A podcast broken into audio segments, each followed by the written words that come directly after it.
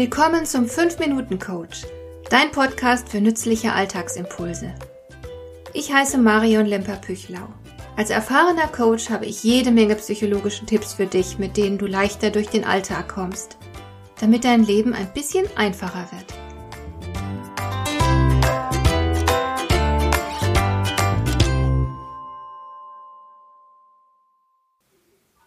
Beim morgendlichen Kaffeetrinken bin ich gern mal auf Instagram unterwegs und lasse ein paar Kommentare da.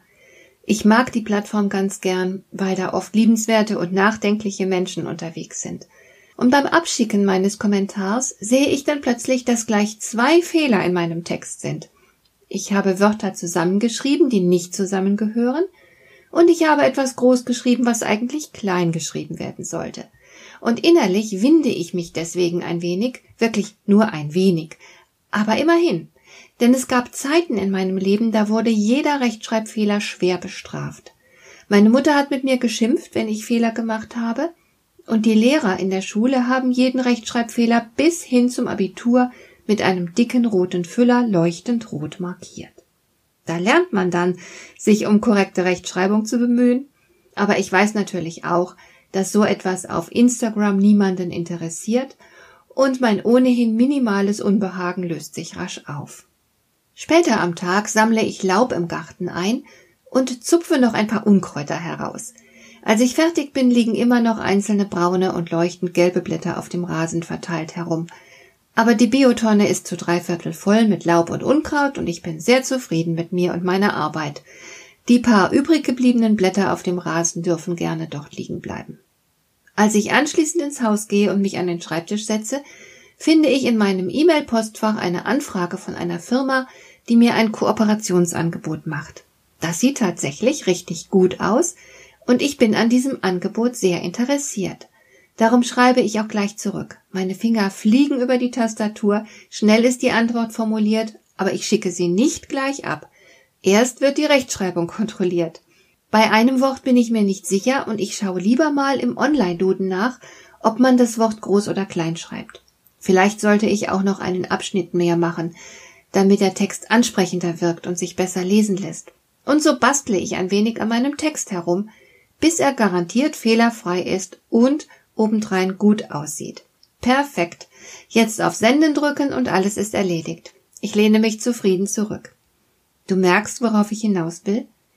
Schlamperei und Perfektion existieren bei mir fröhlich nebeneinander her. Mal halte ich es sehr streng und alles muss makellos sein, mal kommt es nicht darauf an. Diese Souveränität im Umgang mit der Perfektion, die musste ich mir erstmal erwerben. In vielen Zusammenhängen verlangt man uns Perfektion ab, ohne dass sie wirklich nötig wäre. Ganz im Gegenteil, Perfektionismus kann sehr schädlich sein, wenn du nicht gerade Neurochirurg bist. Denk bloß an all die Frauen, die perfekt aussehen wollen, welchen Stress sie sich machen und dass sie nur selten mit sich zufrieden sind, denn perfekt gibt es gar nicht. Es ist ein Ideal und Ideale sind unerreichbar. Es kostet viel, viel Energie, wenn wir uns unseren Idealen zu nähern versuchen. Und nicht jede Situation erfordert so viel Einsatz. Und denk dran, wenn du damit beschäftigt bist, in einem bestimmten Bereich perfekt zu sein, fehlen dir Zeit und Energie für andere Dinge.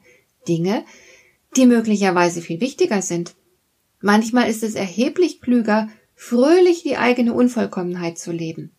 Andererseits geht man manchmal eher locker mit Dingen um, bei denen man sich mal besser Mühe geben sollte. Ich habe beispielsweise schon Briefe oder E-Mails erhalten, in denen mein Name falsch geschrieben war. So etwas zeigt deutlich, dass der andere sich keine Mühe gegeben hat, und man bekommt den Eindruck, dem anderen ziemlich egal zu sein. Das wirkt nicht gerade vertrauenbildend. Im Umgang mit fremden Gefühlen lassen es viele von uns an Sorgfalt fehlen. Ein anderes Alltagsbeispiel ich sehe immer öfter Fehler in Werbetexten. Wenn sich aber jemand mit der Werbung für seine Produkte keine Mühe gibt, dann liegt der Verdacht nahe, dass er sich für seine Produkte auch zu wenig Mühe gibt. Und so weiter. Wir sollten also gut überlegen, wo wir uns anstrengen wollen, um Fehler möglichst zu vermeiden und wo wir Energie sparen, indem wir bewusst auf Perfektion verzichten. Und ganz sicher ist Perfektion kein Wert an sich, sondern kann sogar eine rechte Dummheit sein. Hat dir der heutige Impuls gefallen? Dann kannst du jetzt zwei Dinge tun. Du kannst mir eine Nachricht schicken mit einer Frage, zu der du gerne hier im Podcast eine Antwort hättest. Du erreichst mich unter info@lemper-püchlau.de. Und du kannst eine Bewertung bei iTunes abgeben, damit diese Sendung für andere Interessierte sichtbarer wird. Schön, dass du mir zugehört hast. Bis zum nächsten Mal eine gute Zeit für dich.